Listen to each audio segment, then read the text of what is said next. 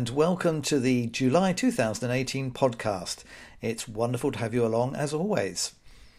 Well, I'm looking down the, the list of things I'm hoping to talk about this time, and I, I like to think that we've got a nice, varied, and interesting set of topics to get our teeth into. And I'm going to start by talking about something that occurred to me while I was reading a magic book recently.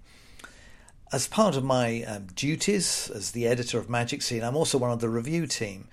So every issue, I get to see some of the latest products, DVDs, books, and so on that are coming out on the marketplace.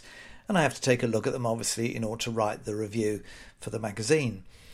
And I find this very interesting because it gives me an overview of exactly what other dealers are doing. I'm a dealer myself, after all. And uh, it's interesting for me to see what others are doing and what, what uh, types of things that they're producing for the marketplace. And one of the things that I've recently been looking at was this book called The Wealthy Magician, which was written by a Canadian entertainer called Richy Roy. And in a book that is over 300 pages long, he talks about the fact that most magicians, in his view, are undercharging significantly for the value, for the, the quality, I should say, of the service that they are providing. Now, he does say, of course, that he is talking about magicians who have a very good act. And there, of course, there are lots of people out there who do. But even the people who have very good acts, he says, are often not charging anything like what they should be.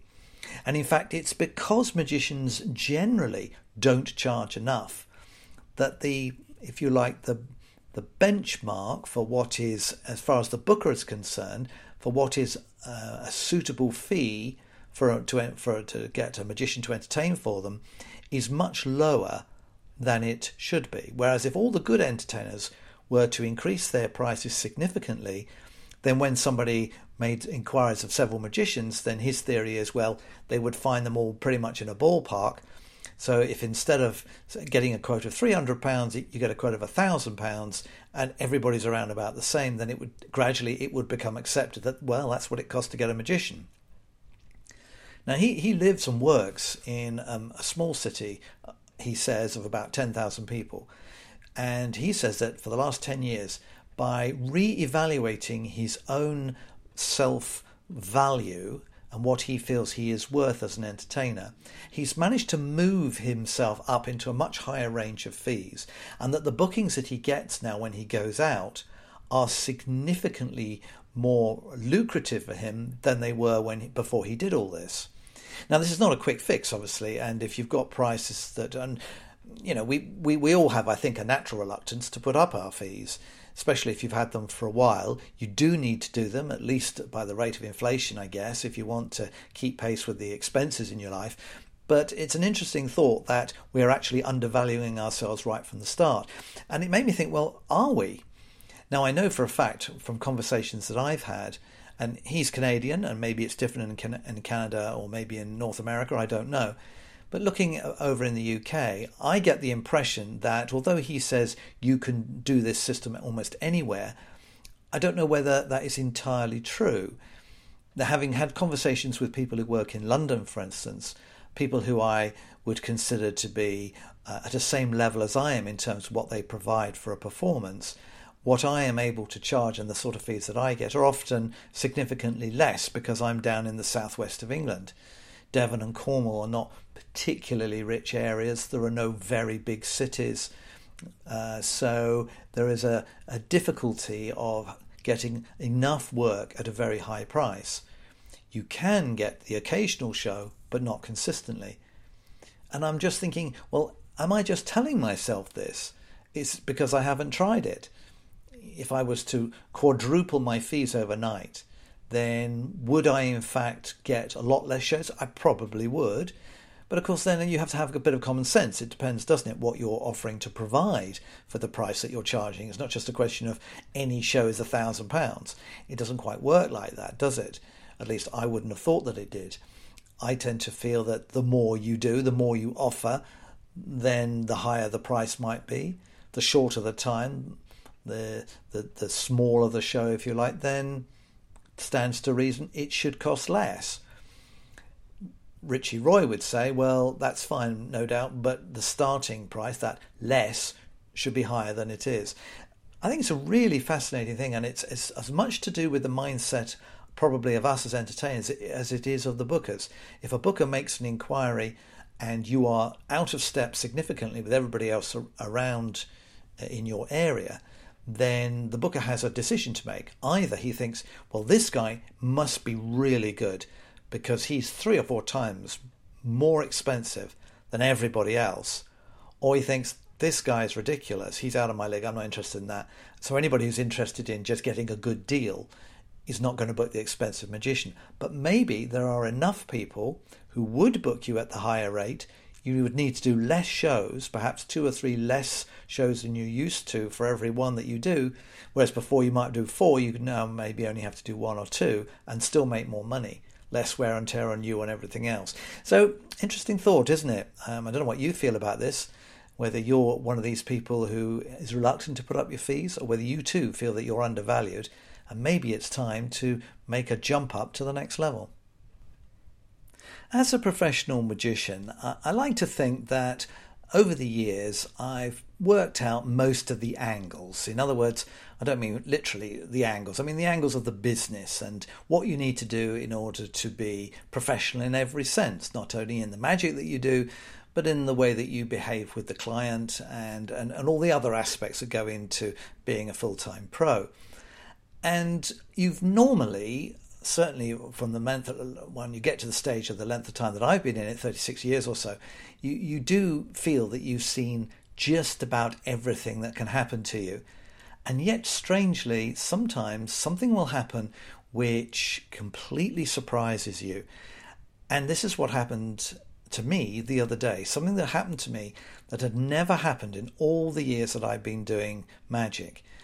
I was doing a show for um, a 40th birthday party, which was taking place in a city, well, it's not city, it was a town really, in a town centre, in a sort of um, cafe come bar. And it was a pedestrianised area. And so you, you, you couldn't really take your cars down there. You had to, you parked around the sort of like the back of the main pedestrian area, then you, you kind of walk through. And it wasn't very far where I parked to get to the venue. It was only about four or five hundred yards, so it was it was no distance. Anyway, um, so um, there's nobody about. It was fairly early evening, and uh, and I'm doing the walk between the venue and the and my car, and um, suddenly I hear a screech, a screeching sound of a bird, and I looked up and there was um, a seagull, and it jumped off um, the top of a building and swooped down, squawking away. And I thought, oh my God, he's going to poop all over me. And sure enough, he dive bombed me. He came down fairly low and let off a multiple salvo of his um, of his stuff. And even though I, I suspect that was going to happen, I tried to, to jump out of the way. I sort of backed off as fast as I could. And, and although nothing went over my jacket, my trousers got absolutely covered in this stuff. It was there was so much of it. It looked like somebody had taken a bucket of the stuff and thrown it at me, all over both legs, everywhere. So absolutely horrible. And you think, oh my God, what am I going to do? Well, fortunately, and the bit I didn't tell you was that this actually happened after the show when I was walking from the venue back to my car. So that was very, very lucky because if it had been the other way round, if it had happened when I was walking from my car to the venue, I would have had to have gone in in my nice three piece suit with a massive bird poo, which, by the way, doesn't come off very easily. The more you wipe it, the more ingrained it appears to be, and then it changes colour and all sorts. It's it's it's a disaster, and uh, I don't, I really don't know what I would have done. Now, I thought to myself, gosh, that's never, I've never thought about that before. A lot of the time, of course, we park outside a venue. You may only have to walk you know a very short distance to go in, but it could still happen, couldn't it? And increasingly, particularly in towns and cities, even ones that are not on the coast, you've got seabirds and they poop a lot. And they do tend to dive bomb and they're getting more and more sort of confident around humans. So I thought to myself, how do you? I don't know what I'd do if that had happened round the other way. You couldn't. Um, you could take a spare set of clothes. It would seem like overkill if it's taken 36 years for that to happen to me once. If I'd spent 36 years with a change of clothes in the back of the car, well, I suppose on this occasion I might have been quite glad just to drive home in a fresh pair of trousers. But nevertheless, you you wouldn't normally think to do that, would you? But it just goes to show you that you have to sometimes think, well, actually, that was very lucky that it was that way around, and that you you never really truly do get to experience everything that can possibly happen to you when you're trying to work. Recently, I've been listening to a few of mentalist Paul Brook's podcasts. And although I'm not a mentalist myself, particularly, uh, I find some of his topics quite interesting. Basically, the idea of his podcast was that he, he got people to ask him questions, and then each podcast he would give a detailed answer, usually about three quarters of an hour, something like that. And although, as I say, I'm not a mentalist, and so some of the specifics to mentalism weren't particularly relevant to me, uh, there were a few uh, bits and pieces that I found very interesting to listen to. And he made one statement in one of the first podcasts, which I thought was very interesting indeed. It was like almost like a general statement about strolling magic. And the word, what he actually said was strolling magic is not an art, it's a service. And I thought, do you know, that's so right. Magicians often have this discussion is magic art? And there are circumstances under which I think it, it, it, could be classed as art, yes.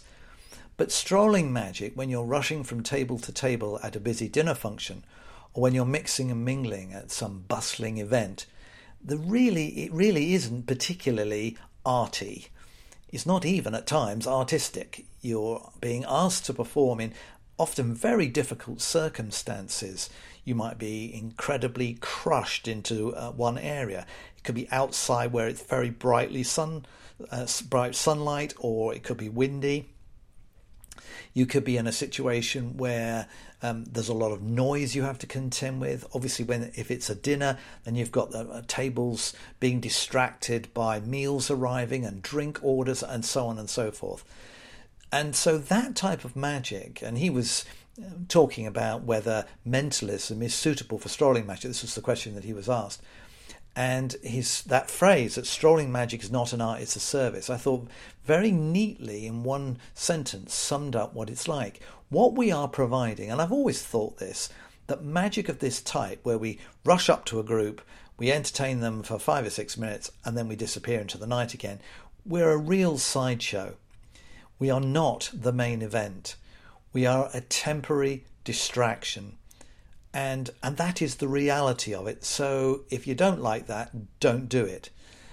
If you don't mind that and there are other types of show that sort of show that I personally like and I've talked about this before is three quarters of an hour of magic for a close-up magic show for an intimate group of people say 10 12 people a family group or for a um, sort of Uh, anniversary party or a birthday or something like that I love those because it, you can get in, get to interact with everybody properly.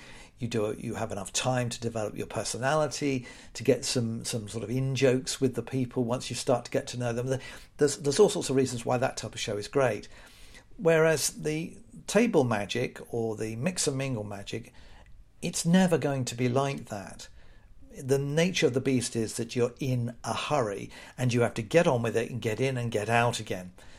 And so we are a service, we're part of the backdrop, and we're not, although people love it, and that's not to say that they don't appreciate the, the one or two tricks that you show them. It's not going to be the main reason that they came to that particular evening, I suspect if it's a charity do, they've they've come because they're supporting the charity. If there's a band, it could be that there's a, a feature band, or it's a works do, and they've come to to socialise with all their friends. There are all sorts, or they've come for a nice meal, or whatever it might be. There are all sorts of reasons why they have come to the event, and you, as the magician, in your five minute slot when you're with them, you are not that reason nine times out of ten. And I think we just need to accept that and say, well, hey, look, no, it's not art, but it is a service. There are certain plots in magic which seem forever popular with magicians. the flying ring, linking rings, card to wallet. You know, there are certain classic tricks which, which magicians love to use. And the invisible deck is one of those. And I've always been uh, somebody who loves the, the premise of the invisible deck, but never really liked the standard actual pack of cards, rough and smooth deck that you need to use. The way that you reveal that the one card that they name uh, is either reverse, different colour back, whatever version you're using, I never feel is that convincing. And many, many years ago, I developed a version of the Invisible Deck which did away with the deck altogether. It was based on an, uh, an idea that I saw in a lecture by Alan Shaxson, and I streamlined his idea and I called it the Invisible Deck Routine, and I've used it to open my stand up act for years. Basically, a spectator using all the, the normal sort of comedy pat- patter and presentation that you all right, it's hackneyed to us, but lay people still seem to like it because they haven't seen it before, probably. Where you have an invisible deck of cards, they eventually choose one, and in my case, I give them a, a single envelope which they drop the card inside, and they sign the flap, and then moments later, a real version of the card that they've um, actually freely chosen is removed from the envelope. It's a very strong trick. The problem that I had though was that I could only use it in my stand up act because the setup required me to have something to, to carry the props in. And I really felt that I wanted that type of trick for walkabout, either at tables or in a mix and mingle situation. So I decided to look at the method again, and I've come up with um, a different way of doing it, but which achieves virtually the same trick. In fact, in some ways, it's it's even stronger than my original envelope version. In this one, you there is no reset you carry the little that you need on you. You can you can easily carry it. It doesn't get in the take up a lot of pocket space or anything like that. You can have all the comedy with the the, the choice of, of a card, and yet that is the card that will end up in a single examinable envelope. In fact, and this is one of the strengths of this version over the the previous sort of stand up version. You, the spectator can be handed the envelope, and if you wish, they can take the real card out of the envelope and it'll be the one that they've chosen. It's very straightforward to do. It's called Imagination, and it's a new release that I brought out last month. It's um, one of my premier e routine downloads. It costs £10. Go and have a look at, at the demo on my website. Uh, and consider getting it because, as I say, there's no reset. It's straightforward to do. You can do it surrounded, and I've used it masses. I, I do it every time I go out to work now if the situation is right and I found it to be unbelievably effective. So do go on along to my website and have a look at that because I think it might be something that you could easily incorporate in your shows too. The mobile phone must be the most all pervasive electronic gadget in the world today. Everybody seems to have one, and for a lot of people, it virtually never leaves their hand. They are referring to it constantly and they are using it for just about everything from looking at stuff on the internet, text, even a call, shudder the thought, taking photos, and so on. And for us as magicians, this has changed, I think, quite dramatically the the way that some people like to appreciate what we do. Now, if you go to a big theatre show, then sometimes there's an announcement that no filming is allowed. Now, in the old days, of course, this this wouldn't have been on a phone. It would have been actually maybe a camcorder or something like that. But now, phones being so small, people can whip them out of their pocket and can make uh, a video recording of very good quality uh, at the drop of a hat. So they have to make announcements, don't they, to say do not film. Similarly, if you go to the cinema, they say, you know, don't use your phone during the film. The screen's too bright. You put it away, turn the sound off, you know, uh, submerge yourself in the in the film. Don't ruin it for others with your phone. They actually have to tell people, for crying out loud, to put the darn thing away. Now, for magicians, of course, what's now happening is because people are increasingly wanting to record just about every aspect of their life, either through video or through um, still photos, the phone, and because they've got the phone in their hand, the phone becomes an instrument that they can instantly turn to that recording device, of course. So, for us as magicians, not having a big show where they can make an announcement, you'll find yourself at a table or with a group you're entertaining and you suddenly notice that somebody is holding up their phone and they're holding it very still. And you realize that they are videoing what you're performing. Now, in the old days, I can remember having discussions with magicians, particularly children's entertainers, who, who used to get very upset if they arrived at a kids' party and up on a tripod was a camcorder and the parents were going to film the party. And I had discussions about whether this should be allowed or not. I was used to feel, yes, it should. I think you should let them. Half the time they're not really filming you; they're just they're just filming the, the enjoyment that, that the children are having at the party. They're not just trying to make a recording of your act in order to sell it on the internet. You're not that famous, or most of us aren't anyway. So that's not that's not the case. I think don't think it matters. So this sort of all-pervasive nature of the mobile phone being used as a video camera ups the ante on that particular situation, doesn't it? Because people can pull it out, video, and put it away again very quickly. Do you mind that? I don't personally have that much of a problem with it. Uh, I, I, don't see that it matters. I think it's a little bit, it's a little bit rude, perhaps, that they could say, "Do you mind if I film this?" But they, they rarely do that because it's everything is. They make the assumption that everything that they want to do, particularly with their phone, they are allowed to do. They never consider that you might object to being filmed or that you're uncomfortable with your magic being, especially if it's at a disadvantageous angle you might be worried that your magic is going to be exposed, that the method will be seen when they look back at it. The other way to look at this, though, is to think what an opportunity it is. I mean, there are a lot of, quite a few tricks now, aren't there, where we are using spectators' phones as one of our props. Where something where you take a photograph and then the spectator chooses a card, and when they look at the picture that you took of them before they chose the card, now they're holding a card you know that that type of thing we are after all making use of the mobile phone so the fact that somebody's filming i i don't think it, we should look upon it as being the enemy but as good good publicity. And if they are filming from a bad angle then you need to sort out your angles.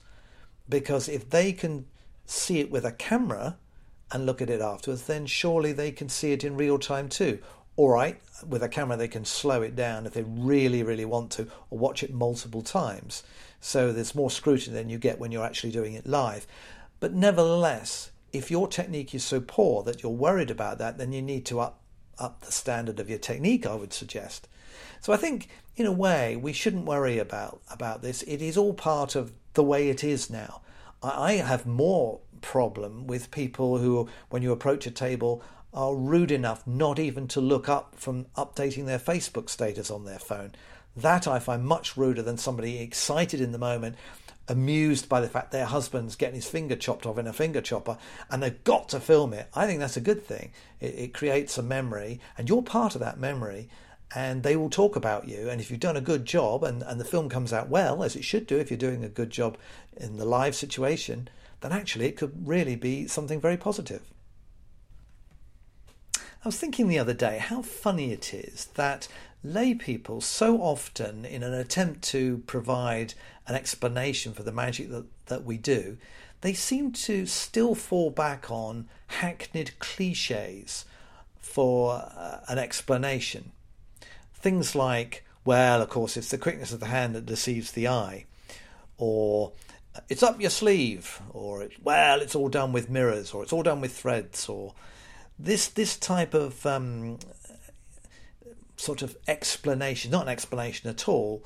It's just a way of, I suppose, of them trying to come to terms with the fact that they don't understand what you've just done. In a way, it's a kind of a compliment. If the best they can think of is it's up your sleeve, then you must be doing okay, I guess.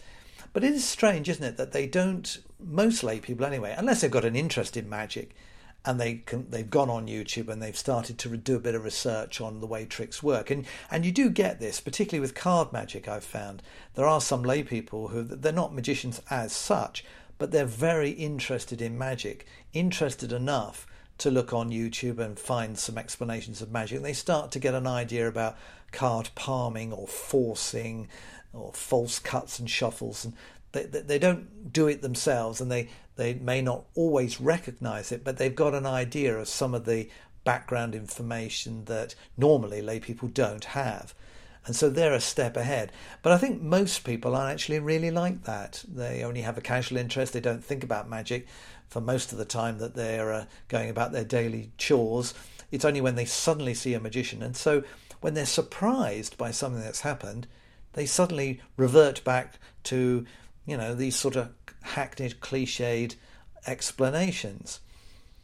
I, I do find it funny, though, the way that lay people don't have much imagination when it comes to how things are done. I remember going to um, one of Derren Brown's live shows.